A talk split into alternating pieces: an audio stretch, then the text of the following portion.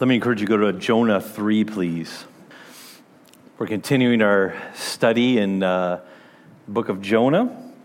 Um, this is message number three of four that we've planned as we've gone through this, this book here. So I'm going to read Jonah 3, 1 through 10, and then uh, I'll pause for a second, ask God's blessing and uh, enablement as we talk about this text, and then uh, we'll begin.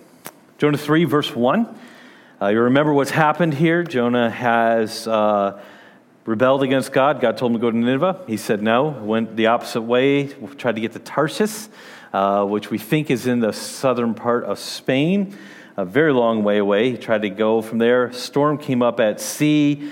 Uh, after an interesting interchange with the sailors, uh, Jonah's cast into the sea and a fish swallows him. He spends three days, three nights in there. We talked about that, the historicity of that, of why, if God can do other miraculous things, he could do this.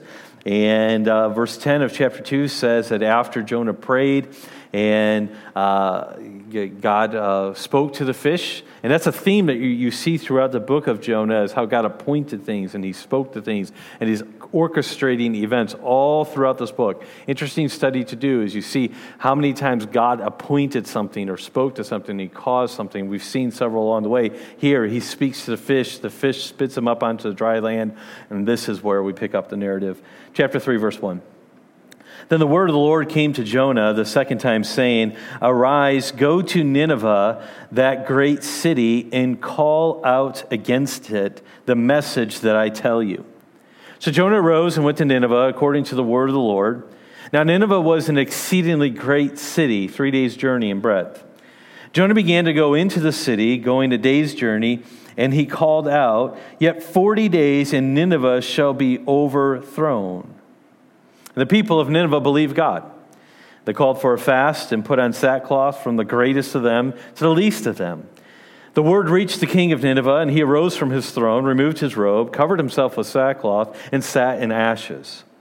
And he issued a proclamation and published through Nineveh, quote, By the decree of the king and his nobles, let neither man nor beast, herd nor flock taste anything. Let them not feed or drink water, but let man and beast be covered with sackcloth, and let them call out mightily to God.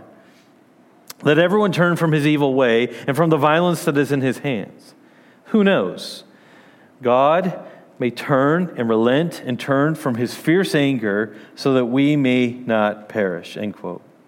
When God saw what they did, how they turned from their evil way, God relented of the disaster that he said he would do to them, and he did not do it. Let's pray.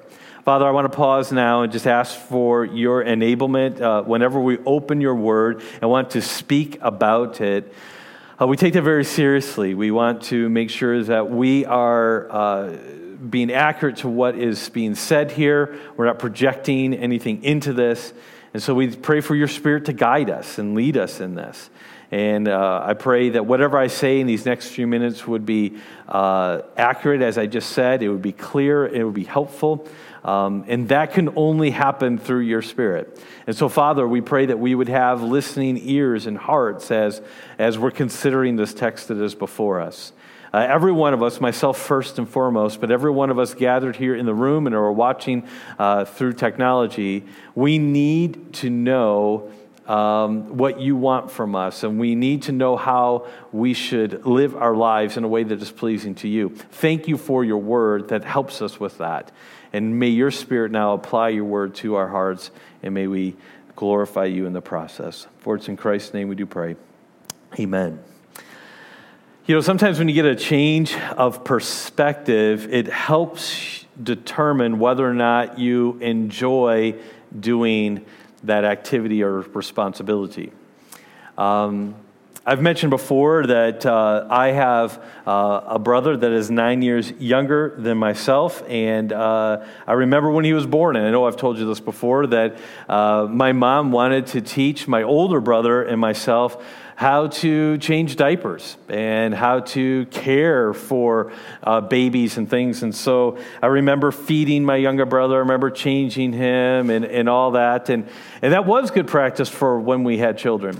But I got to tell you that uh, when I was nine years old and 10 years old, you know, changing a dirty diaper uh, or cleaning up a face after feeding them, uh, a child wasn't the most enjoyable job for me. Was something I didn't like and didn't want to do necessarily.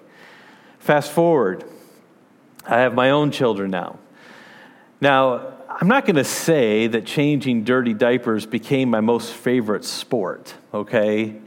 But I am going to say there was a difference there. And I remember there would be times where, uh, even with my kids, I'd be cleaning them up or washing their feet after them playing outside or something like that. I remember at one particular point, I remember just stopping and thanking the Lord.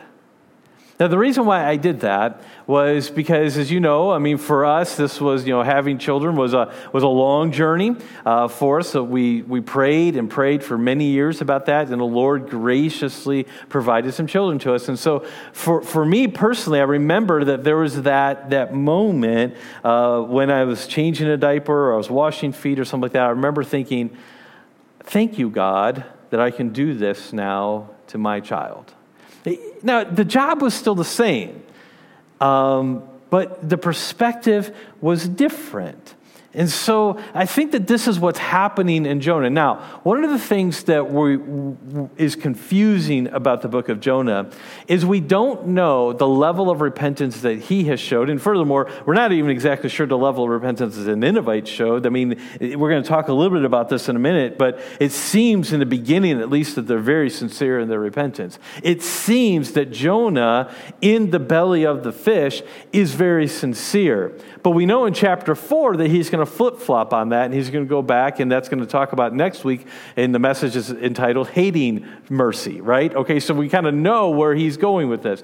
But here, we're not exactly sure where Jonah is at, but I see him as someone who is a person in process and someone who is, who is back and forth. And remember, last week uh, we used the word fickle, right? And so here, I think that this is what we're seeing here that Jonah is receiving mercy, and God is dispensing mercy again in this text. That's kind of the theme of the book. So, if I was going to put this in a, in a summary sentence for us to remember uh, something for today, this is what the sentence I would put is that it is only by God's deep mercy that we can serve Him.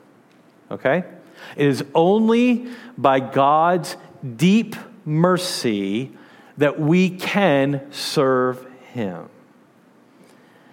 So, this is what we're going to unpack this thought as we go throughout our sermon today. First of all, ministry is a gift of mercy. And we see this in Jonah here. Jonah's ministry redeployment was a gift of mercy, was it not? Was it not a mercy of God to let Jonah continue to serve him? Was it not a mercy gift from the Lord to put him back into the ministry work that he had called him to do? After Jonah had, had ran away, after he had, had uh, shown a rebellious heart towards God, God still wants to use him in his his ministry. It would have been much easier for God to go in a different direction than Jonah, right?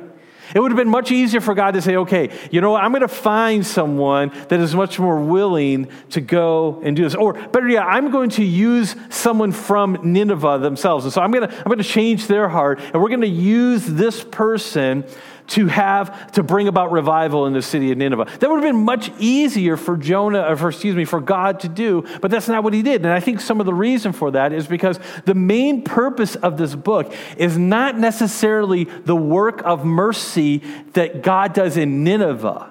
The main point in this book is the work of mercy that God is doing in Jonah. And we see this unpacked throughout this book here. It would have been easier for God to give up on the relationship with Jonah.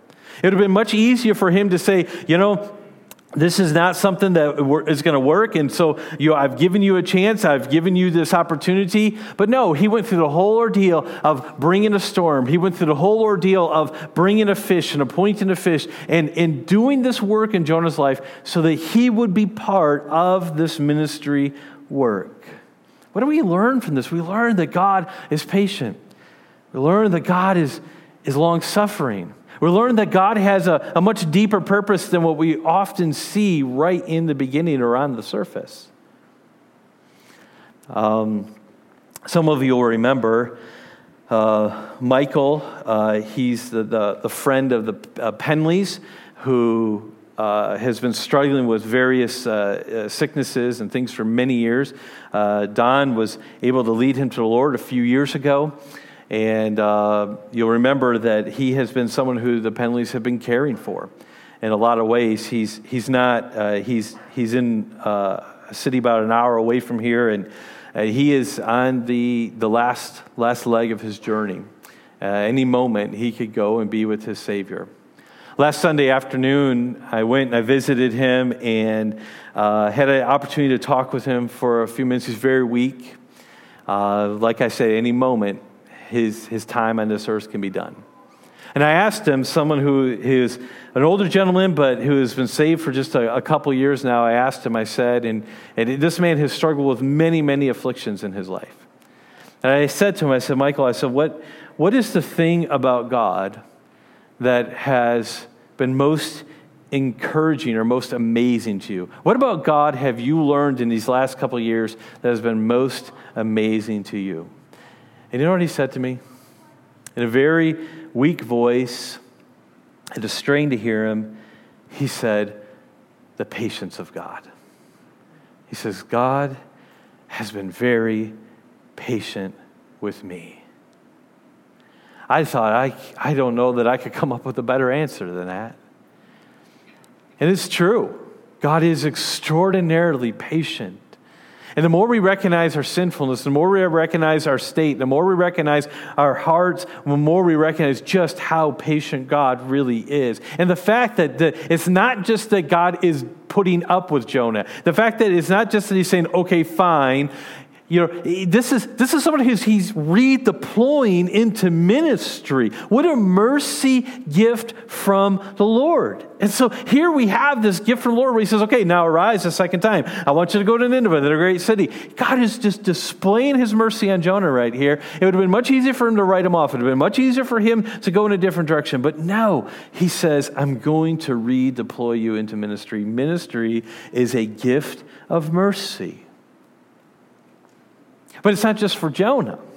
And it's not just for me. A lot of times when we think of, okay, someone who's called to the ministry, that's like a prophet or that's like a pastor, right? Or a missionary or someone who that's their vocation, that's what they do, and they're called into the ministry. We use that language. But the reality is, is that it's not just me who has a ministry. And it's not just Jonah or another prophet who has a ministry. Who the people who have a ministry is any person who is a Christian.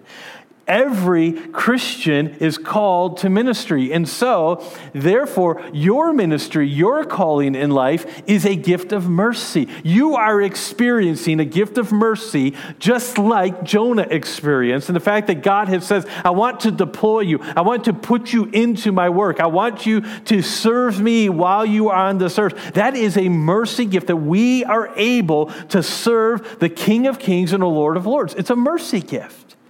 But we often don't see it that way. Much like when I saw changing my younger brother's diapers, I didn't see that as anything good. But yet, when I see, when I'm able to care for my child, I see the relationship is different and I, am more mature at that point and I understand what it represents. And then I can see this is, this, is a, this is a blessing that I can care for someone like this. So every Christian is called into ministry. The Great Commission is probably the most obvious passage that would remind us that of go into all the world and preach the gospel to every creature. We see that in Mark 16. We see that in Matthew chapter 28. I, I, think even the designation of bondservant, you'll see that all throughout the New Testament. The, the word underneath that is doulos, which is this idea of slave, of that this is the word of choice of whose we are, that we are bondservants of Jesus Christ. We see this in Romans, we see this all throughout the New Testament. That this is our, our calling, that we are to serve God, every one of us. If you have a Bible, go, go to Second Corinthians real quickly here. Go to Second Corinthians chapter 4. I just want to drive this point home if I can. Second Corinthians chapter 4. If you have your copy of scriptures available or easily accessible. I'm actually going to start in chapter 3. So, so 2 Corinthians 3. In, in verse, actually, I'm going to go into chapter two. You're saying, boy, this sermon's getting longer and longer. Okay, all right, all right. So at the end of chapter two, we see this in verse 17, as the 2 Corinthians 2.17. For we are not like so many peddlers of God's word, but men of sincerity, as commissioned by God in the sight of God, we speak in Christ. Okay, so what Paul is doing here, he's saying, listen, we're not trying to use the gospel, the words of Christ, as a means for dishonest gain. We are being sincere in this. And so, what he does then, that's setting it up now into chapter three. He talks about the ministry that he has and that we all have here. In verse uh, 1 of chapter 3, he says, uh, he starts talking about, about uh, needing a letter of commendation or recommendation. He says, We don't need that like these other peddlers of God's word do. You, the people, are our letters of condemnation, or uh, not condemnation, commendation. But those are two different words there. Okay, verse, uh, chapter 4, or chapter 3, verse 4 says, Such is the confidence that we have through Christ towards God. Verse 5, Not that we are sufficient in ourselves to claim anything as coming from us, but our sufficiency is from God, who made us competent to be ministers of a new covenant, not of the letter, but of the Spirit. For the letter kills, but the Spirit gives life. So he says, see, so here's what's happening. We're not like these people who are peddling God's word. Our sincere calling is to be ministers of a new covenant. Minister means servant there. The idea is that we are, this is our ministry, that we are to be of this new covenant. He talks about it, calls, now in verse 7, now if the ministry of death is carved in letters of stone. He's talking about the law before that.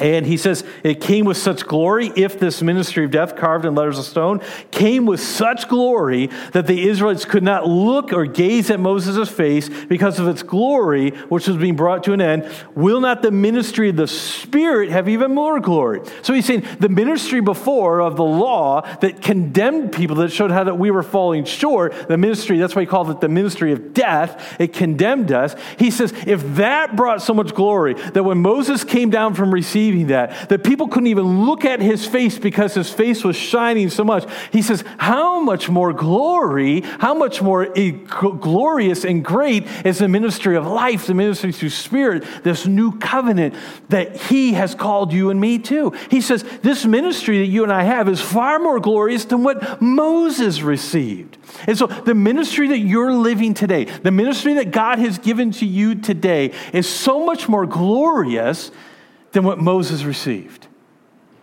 That's the reality and that's the truth of what God has called you to. And so the fact that He's asked us to serve Him in this glorious ministry is a mercy gift. Now, how do I know that? I could continue talking more about this, but look at chapter 4 and verse 1 of 2 Corinthians. Therefore, having this ministry, how? By the mercy of God we do not lose heart. He says, the ministry, the, the ministry that God has called me to, the ministry that God has called you to, it is by the mercy of God. And so, Jonah, we're back in Jonah here. His ministry was a mercy gift from the Lord. And your ministry is a mercy gift from the Lord. What is your ministry? Maybe the better better way to ask that question is who is your ministry? Who, who are you to be serving right now? Who are you to be pointing to Christ? Who has God placed in your life? And what ways has God equipped you? What talents and skills has God equipped you to serve Him in, in a way that other people may not have, or in a way that other people may not have the opportunity to? The reality is, is that you come in contact with people that very few other, if any other Christians come in contact with. Guess who your ministry is, right? And that is a mercy gift. It is a mercy from the Lord that we can be employed and redeployed, as in Jonah's case, into the ministry of God. But the problem is we don't always see it that way. We see it as a burden, we see it as an obligation. We see it as something we have to do or we have to put up with. And we don't see it as a mercy of God. But if we see it for what it truly is, it will change the motivation. It will change whether or not we're having joy in this. Let me tell you, this is something, this is a truth that I have to remind myself of all the time. I mean, just this last week, Anook and I had several conversations of, of where I was going through some discouragement, going through some times when she was preaching truth to me and things like that. I mean, if, if anyone thinks that there's a good preacher in a Scott Hold, it's not me, it's my wife, okay? Just, just going to put that out there, okay? So she's preaching truth to me and she's, she's encouraging me in the Lord. And, and, and some of these truths right here that we discussed about, okay, whatever God has called us to, it's not something something that it should not have any joy. It should bring us joy to serve in this way because it is a mercy gift of the Lord. And when we see it that way, it changes how we approach it. So, are we too quick to give up on people? I mean, God could have easily given up on Jonah, but he says, no, no, no. I have a ministry of mercy to show to this person, and I'm going to give him mercy by redeploying him. Can we honestly say that we are treating people the way God has treated us? You see, the way God is, treats Jonah here with his kindness and his patience and his long suffering, it's a rebuke to me when I want to just give up on people or I want to just get irritated or frustrated and write them off. But that is not what God has called us to do, and it's a mercy gift to minister to people. You have been called to serve Christ. Every one of us has. This is not something that is only the pastor's job. This is not something that only the pastor has been called to ministry. Every one of us has been called to ministry. It's an expression of God's mercy towards us. Who deserves this privilege?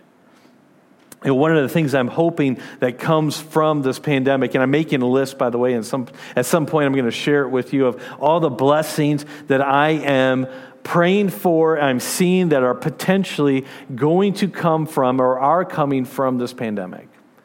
Uh, and one of them is that I'm praying that there's a shift away from the professionalization of ministry. Now, what do I mean by that? Do I mean that the vocational ministry is gone? No, because I think that there is always room for that. I think there's plenty of biblical texts that point to that, but that's not what I'm saying. I'm saying that for many churches, particularly in our country, there has been a shift over the years of that ministry is done by those who get the paycheck. And so my job is to pay the salary, and then, then they, the, the people who we hire does the work of the ministry. And that's not how the New Testament has it set up. The New Testament has it set up that pastors are to equip people for the work of the ministry. And that we all are going to be in the ministry. And so, like, my role, I see myself, to, to switch metaphors a little bit here, is I see myself as what would be known as like a player coach, right? Someone who is coaching, but yet gets out there and plays as well. Okay? He's not the one that just coaches from the sidelines and then sends everyone out and doesn't do anything. No, no, no. There's these player coaches that sometimes they'll coach and they'll get in the huddle, but then they're out there playing along with the rest of the team. That's how a pastor should be. But the problem is, a lot of times, is that it gets reversed where some people think that the, the professionals need to do the ministry because they're the ones with all the training and they're the ones that should be doing this. And so, so we're going we're gonna let them do it. And the reality is that that's not what God has called us to. It's a ministry of mercy that God has asked us to serve Him. And so I think that uh, I'm praying that a benefit of this pandemic is a shift away from the professionalization of ministry. There's another part about this that I'm hoping that comes from this, and that is a shift away from the loci of ministry, or, or the locus, to, to make it singular, the location of ministry. And what I mean by that is that, you know, um, this place and this gathering is crucial to the Christian life. Okay? I see it all throughout the New Testament. But the ministry that we are called to do is not confined to this building in this gathering. This is the encouraging time. This is the fortifying time. This is the building up time. The location, the loci of ministry is out there. What God has called us to, your neighbors and your neighborhood. What are the things, the benefits of, of the pandemic that I have seen? And this is anecdotal. I, I don't have any studies on this, but my anecdotal understanding is that, is that people are meeting their neighbors more. And people are actually interacting with neighbors because people are out and they're walking more and they're, and they're spending more time. And, and I know we've been able to meet a few extra neighbors as well. And so my prayer is that we take this as a mercy gift from the Lord, that we can meet our neighbors. And as people are out, it's because they're tired of, of being in their homes and there's not a whole lot of places to go, so they're just kind of in their neighborhoods. This is a beautiful opportunity for us to do what we should have been doing all along, and that is ministering to our neighborhoods right? So, this is, could be what God has called us to. And if He is, you have to see it as a mercy gift that God is entrusting to us. So, ministry is a gift of mercy. For Jonah to be redeployed, for Jonah to be put back into the ministry, was a mercy gift. Secondly, and there's only two points today, so don't worry. Secondly, ministry fruit is a gift of mercy. So, any response or any fruit that you may get from our service or from our ministry is a gift of mercy because we're not guaranteed response. We're not guaranteed that everyone's going to respond. But anything that we do get is a act of mercy on God's part towards us. And Nineveh's repentance can only be explained by God's mercy if this is indeed true, if this is indeed a true repentance, and there is some debate about that, and, and I'll explain uh, briefly here. Uh, one of the reasons why is because um, there isn't a. Um, a, the, the, word used for God here is different than like what the sailors used. Uh, they taught they used the word Yahweh, which is the covenantal uh, word for God, and and here they used in uh, the Ninevites used the word Elohim, and that's just more of a generic term for God. And so some people would say, and people who I respect would say, see, this isn't a true repentance, partly because of the they don't understand the covenantal relationship with God. That's one reason. Another one is while they did turn away from their wickedness and things like that, there's not uh, an offering of sacrifice to the Lord, of showing their devotion to Him, like what the sailors did. Uh, and so, based on comparing the two, these people would, some people would conclude that their repentance here was merely social reform and opportunistic. I don't know that I would go that far. It's possible. I don't know. Um, I think my, my inclination is that when we see people turning from their evil way and we see God's response to this, I think at least at this moment, there was some sincerity there. Uh, we know it doesn't last. That's another argument against it, is that we know in just a few short years they're going to go back to their wicked ways and God's going to uh, use them to bring judgment upon Israel. And then later on, Nineveh will be destroyed. But um, I don't know. All I know is by looking at this text here, I think there is at least the beginnings of sincere devotion to God. And so I'll leave it at that. And even that, can only be displayed or only be explained by God's mercy. So let me explain that. First of all, the timing of their repentance. Um, about the time of Jonah's mission, Assyria, and remember, Nineveh was part of the Assyrian Empire, so um, and, and, a main city. Okay, so about this time of Jonah's mission, Assyria had experienced several famines, plagues, results, military opposition. They had poor leadership in place, and their armies were being spread so thin, particularly along the northern border, that they were intensely vulnerable. Everyone understood understood this, particularly the kings and the leadership of Assyria. They knew this, and the leaders of Nineveh, they knew that they were extraordinarily vulnerable. In addition to this, at the same time, we have record that there were earthquakes and even solar eclipses that were happening. And in that culture and in that time, that was understood as a, a bad omen of terrible things to happen. A solar eclipse or earthquakes, that was uh, the gods being upset. And so all of this was taking place right at the time when Jonah gets called to go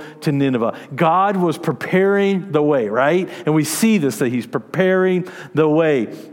And so they were, they understood their weakness, and so that paved the way for mercy.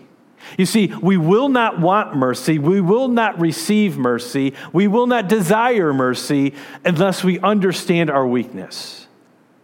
And see, this is what Nineveh was at, where they were at by God's design, by God's sovereign plan, is that they were ready for mercy. The timing of the repentance can only be explained by God's mercy. Um, if, if we were to go back, and I won't take time to go back there, but in Second Chronicles chapter 26, uh, there's a story of, of a man named Uzziah who was a king, and, and he was very young when he became a king, and he became very, very powerful, and, and God was with him beginning and blessed him. And, but over time, as you probably can tell, he turned his heart away from God. And then he was judged, and then his son ruled in his place for the remainder of his years because he had a skin, uh, Uzziah had a skin disorder. But why am I bringing Uzziah up? Here's what Second Chronicles 26 16 says it says, But when he, Uzziah, was strong, he grew proud to his destruction.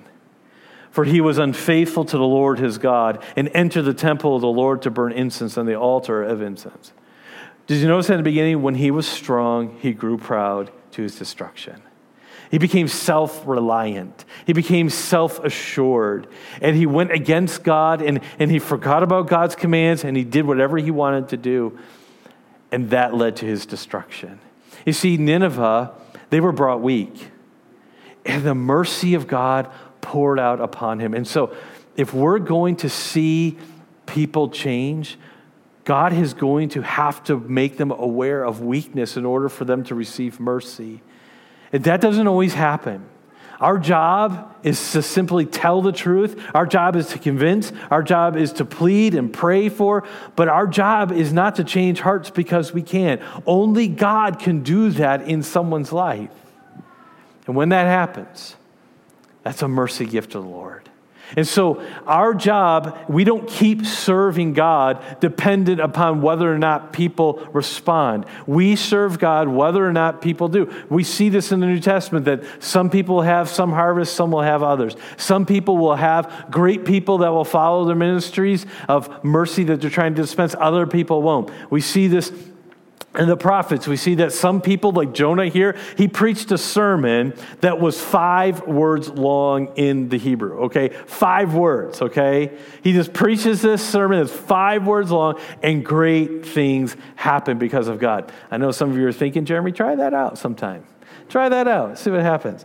Um, but here's the point is, is that God paved the way through their weakness, and that can only be explained by Him showing mercy towards them. No doubt, the Ninevites didn't think that the famines and the solar eclipses and the earthquakes and the poor leadership, they would never have categorized that in, in the category of God's mercy. But yet, we have the benefit of looking back and we can see that's exactly what it was. And so when we're trying to serve people and we're trying to minister to people, we need to understand that God may be doing things in their lives that is bringing them to that point, but we leave that up to God. Uh, Paul and his thorn in the flesh in 2 Corinthians 12 would be another example of this, of how God uses weakness for mercy. So, Nineveh's repentance can only be explained by God's mercy and the timing of it, but also the extent. I told you this was only five words, and yet it seems that the entire city listens. And, and, and I don't know if Jonah is still wrestling with his hatred. I, I, think that there's remnants of this. I think he's a person in conflict during this time. And so there's probably part of him that doesn't want them to listen. And we know that to be because of chapter four, but yet he wants to obey God because of what happened in chapter two. And so he's this person in conflict. And so he's like, I'm just going to do the bare minimum here. And so maybe he was thinking, okay, only 40 days. Only 40 days. Only 40 days. I just I got to endure this for 40 days. I don't know what he was thinking exactly, but I know he was a person in conflict. But I do know that it seems that the whole city here heeds his warning. And there's social reform and so they're not just words of sorrow. I mean, these are things that it says, it says uh, by the decree in verse 7, it goes on in verse 8, let everyone turn from his evil way and from the violence that is in his hands. You see, because Nineveh was a terrible city, it was a city where people, the entire city, was given to violence. This was someone, who, we shared a little bit of some of the things they did before, but this was a city that was just extraordinarily violent. And yet the king says, we got to turn away from this that can only be explained by God's mercy. Only be explained by God's mercy. They were bearing fruits in keeping with repentance, like what John the Baptist said in Matthew 3. So, Nineveh, their repentance can only be explained by God's mercy. But your repentance and my repentance can also only be explained by God's mercy. There's, there's no other way to explain the fact that you and I, if you have turned to Christ, there's no other re- reason, there's no rational way to explain this that, that I turn to God and, and I follow God. There's, there's, I'm not smarter than other people. I, am not, I, I don't have great wisdom or great insight. I don't have any abilities or things like that that had led me towards this. No, in fact, my, my heart is set against God. We're, we're against God when we're born. We're enemies. And the fact that, that, that there was a time in my life where God did a work on my heart and that I changed and I asked God to forgive me my sins and I, and I recognize my need of a Savior, that is not because I'm smart. That is not because I'm wise. It is because of God's abundant mercy on me. The same is true for you.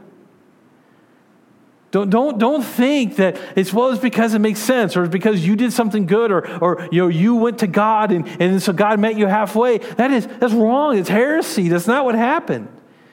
God showed mercy, is what happened. Second Timothy chapter 2, Paul talks and he's telling us to be patient with people. He says, For maybe God will grant them repentance. So God brings us to repentance. And so your, your, your, your repentance can only be explained by God's mercy. And that ought to revolutionize the way we think about serving other people and the way we interact with other people and our patience towards other people and our long suffering towards other people is because God's patience and long suffering with me is his mercy and that he's given me faith and that is a mercy gift. And so who am I to withhold the same characteristics that God has shown towards me? Who am I to withhold that from other people? And think about it this way too. Your repentance is a gift of God, it's mercy, as we said, but it's also, it is also the fruit of someone else's ministry. That God used someone else to preach the gospel to you, to tell you about the gospel, to encourage you in the Lord, to explain the scriptures to you, to give you a Bible, whatever it was. God used someone else to do that.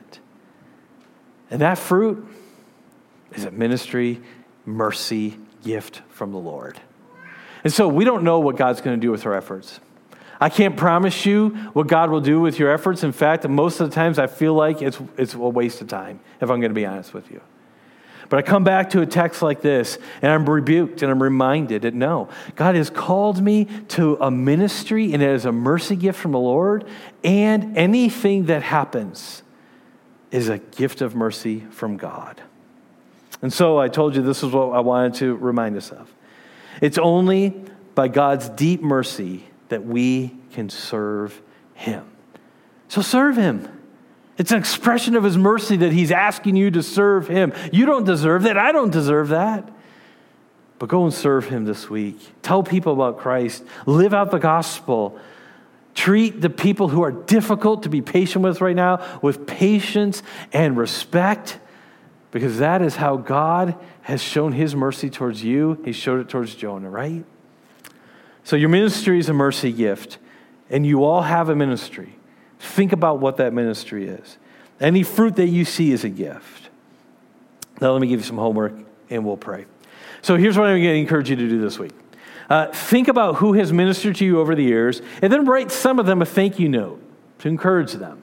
It, it would be, it, just think about you know, all the people that God has used to, to shape you in your Christian walk if you're a believer in Christ. And, and, uh, and, and, and, think about how each one of those is a act of God's mercy, is a gift of God's mercy to you. And then it might be appropriate to thank them. Uh, maybe you have a, a Sunday school teacher from when you were a kid or something like that. You just want to write a note, and maybe it's your parents or someone to say, Thank you for uh, your work in my life, of being used of the Lord to, to uh, show mercy towards me. Uh, ask God to give you a heart that is quick to repent of sin. I, I, I pray that we would, at least on the surface, be like what we see Nineveh is here of, of being quick to say, okay, then we need to change.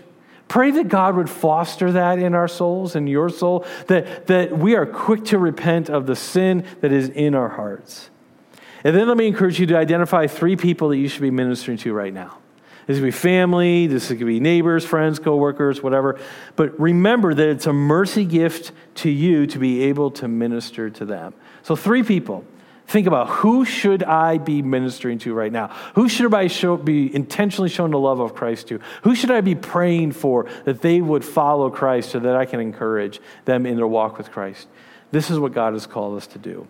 And it's an act of mercy that He's asked you to do it. He could do this job so much better without us, right?